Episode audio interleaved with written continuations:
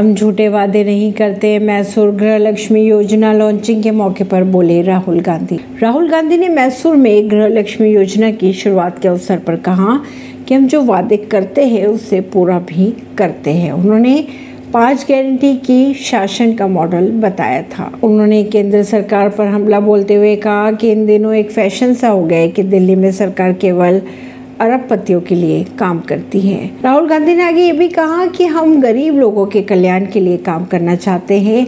आज एक करोड़ से ज़्यादा महिलाओं के बैंक अकाउंट में दो हज़ार रुपए चले गए।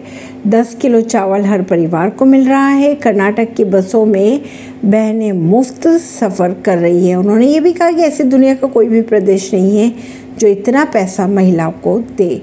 हमने जो वादा किया, उसे पूरा भी किया। परवेश नई दिल्ली से।